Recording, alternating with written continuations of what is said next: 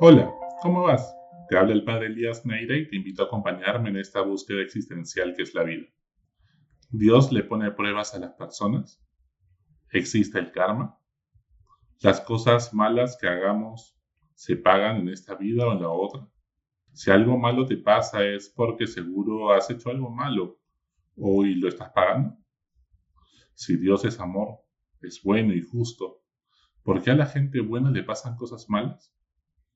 Dios es la voz de la conciencia que nos hace sentir culpables cuando hacemos algo malo. Dios es un juez que nos va a castigar si hacemos cosas malas. ¿Hay sufrimientos tan fuertes en la vida? Hay sufrimientos que nos desgarran el corazón. Hay personas tan queridas que hemos perdido en esta pandemia, que ninguna explicación de la razón puede cubrir el vacío en el corazón. Solo queda tenerle cólera a Dios y guardar silencio.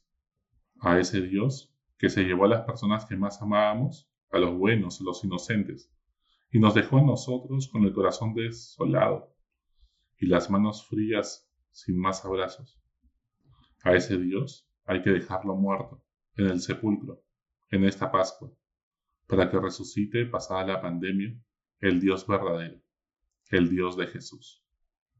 El Dios de Jesús no es un Dios que nos pone pruebas.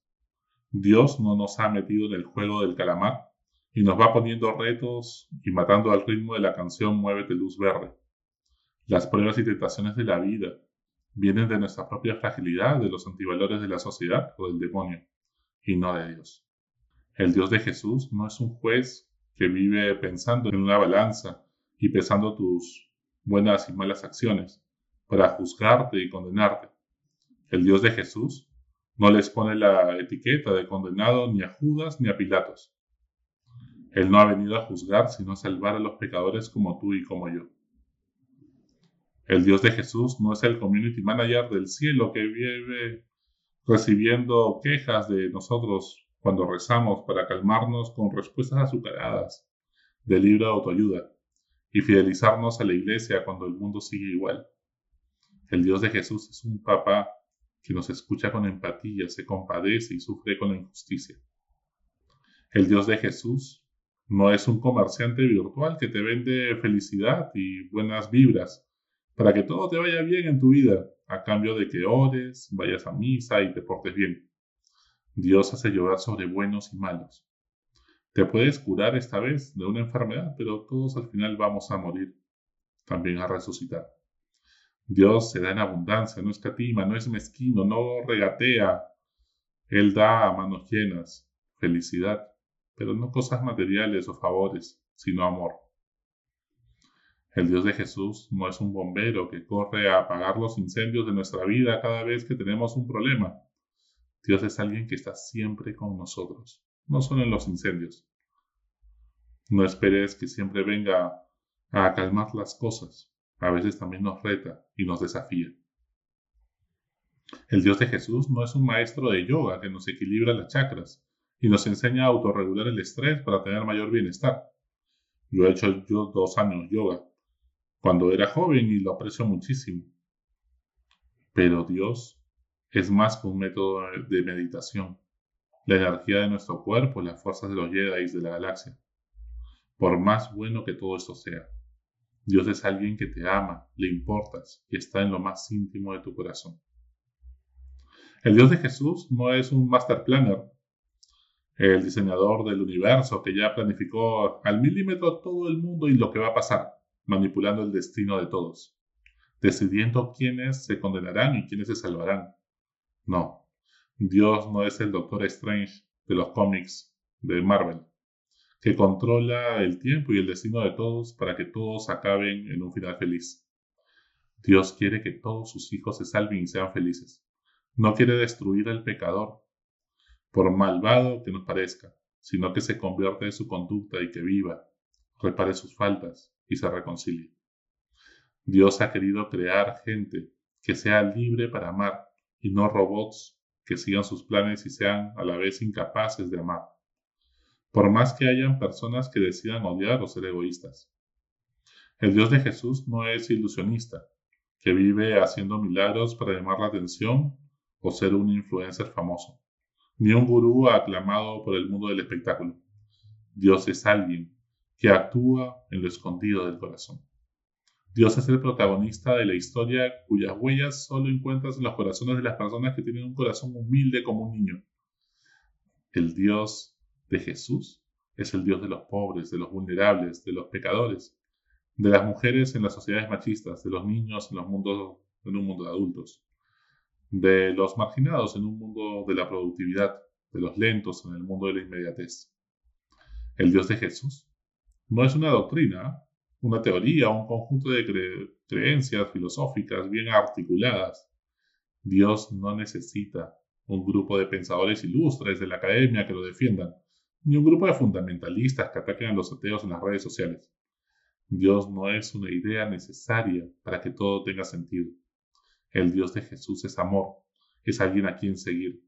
Dios es, pero también existe.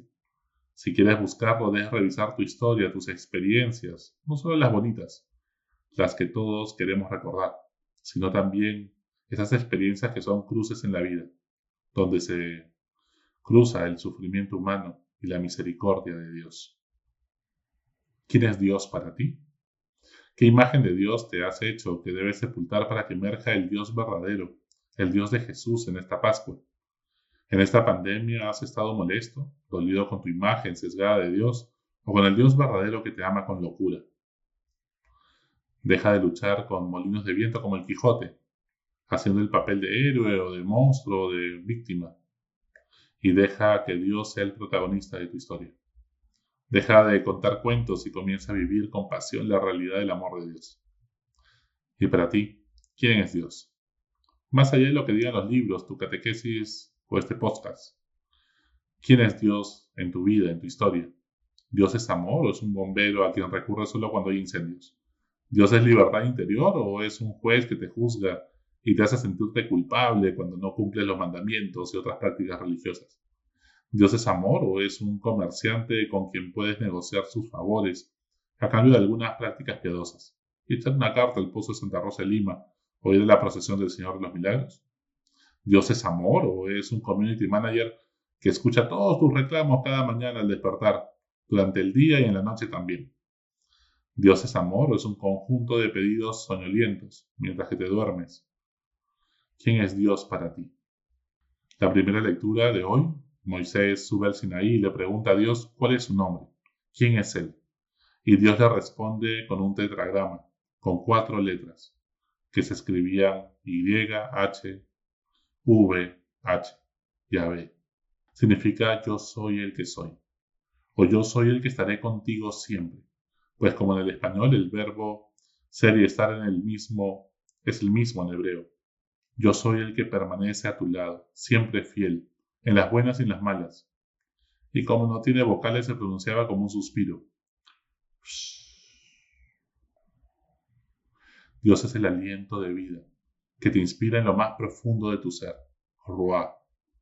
No pronunciar el nombre de Dios hacía que no lo manipules a Dios con ritos de magia y superstición, echadas de agua bendita en la época de Moisés, como hacían otras religiones de los pueblos vecinos, para manipular el favor de Dios como un comerciante. Eso es magia. Pero también hacía que lo sientan lejano, porque no podían adorar un signo. ¿Cómo haces una escultura, una pintura de Yahvé, de un aliento de vida? Solo tenía en él una tabla de diez mandamientos que orientaban tu vida. Y Dios es más que mandamientos. Por eso la gente pedía a un profeta, alguien que le cuente historias de Dios, epopeyas de amor alucinantes y milagros increíbles. Y Papá Dios tenía una sorpresa guardada. Envió a su propio Hijo para que Dios tenga rostro humano. El Dios de Jesucristo es Abba, que significa papi, papito o papacito. Era la palabra que usaban los niños pequeños que llaman a su papá. Dios es cercano, es el que estará contigo siempre, pero no para decirte, ya ves, te lo dije. Yo te estaba mirando cuando hiciste tal cosa, sino para amarte gratis, como ni tú ni yo lo merecíamos. Dios es misericordia para todos los pecadores, pero no para los corruptos. Los corruptos son los que quieren arrep- no quieren arrepentirse, solamente quieren seguir pecando. Siguen siendo indiferentes necios, ante tanto amor derramado en esa cruz. Sin duda, si Jesús aprendió que Dios es papá, es porque tuvo un gran padre humano como San José. De San José lo que podemos aprender es a tener un amor casto, o sea, aprender a cuidar sin controlar, amar sin apegarse, ser libre comprometiéndose, acoger sin poner condiciones, escuchar sin juzgar, dar sin esperar nada a cambio, servir sin cobrar, ser casto sin reprimir su sexualidad, ni usar cilicios, sino como expresión de un amor que ordena toda su vida y su misión. Ese es San José, un esposo respetuoso del estilo de vida de María, que decide hacer un voto de virginidad. Hacemos bien en insistir en que tenemos que aprender a soltar tantas cosas a las que estamos apegados de manera dañina, tantas personas con las que tenemos una dependencia emocional tóxica, proyectos que nos han obsesionado y que nos desequilibran nuestra vida, volviéndola poco saludable. Pero con la misma insistencia, también tenemos que aprender a sostener a las personas que amamos, familiares y amigos, porque ese es el amor, ese es el Dios de Jesús. Y entonces, acoger con nuestros cinco sentidos, cuando escuchamos a alguien no solo utilizarlas para lo que necesitamos. No solamente se trata de networking, cultivar amistades con profundidad, saber perder el tiempo con nuestra familia, para crear juntos recuerdos épicos en nuestra memoria que saben a eternidad, que modelan quiénes somos. Y es que las cosas valiosas de la vida no funcionan con velocidad cinco G de internet. Las cosas valiosas de la vida toman tiempo cultivarlas. Implica pedir perdón y perdonar muchas veces y reparar. No es ropa que se usa y se desecha. No se trata de usar y desechar, sino de asombrarse, contemplar, sin juzgar, acoger, acariciar, sostener y dejar crecer. Que nosotros abonamos y regamos, podamos a lo mucho, pero Dios es quien da el crecimiento. Ese es el Dios de Jesús, el que da crecimiento, el que ama en abundancia, el que tiene misericordia para contigo y conmigo. Y para ti, en este momento de tu vida, en esta pospandemia que estamos ahí, casi terminando parece, pero todavía no sabemos qué pasará. ¿Quién es Jesús de Nazaret? ¿Quién es el Dios de Jesucristo? Si quieres saber quién eres tú y cuál es el sentido de tu vida, es momento de buscar una respuesta en lo profundo de tu corazón. No la esquivas más. Deja en esta Pascua sepultar la imagen sesgada que teníamos de Dios y seamos capaces de respondernos esta pregunta. ¿Quién es Dios para ti? Hasta la próxima. Sigue buscando que Él te encontrará.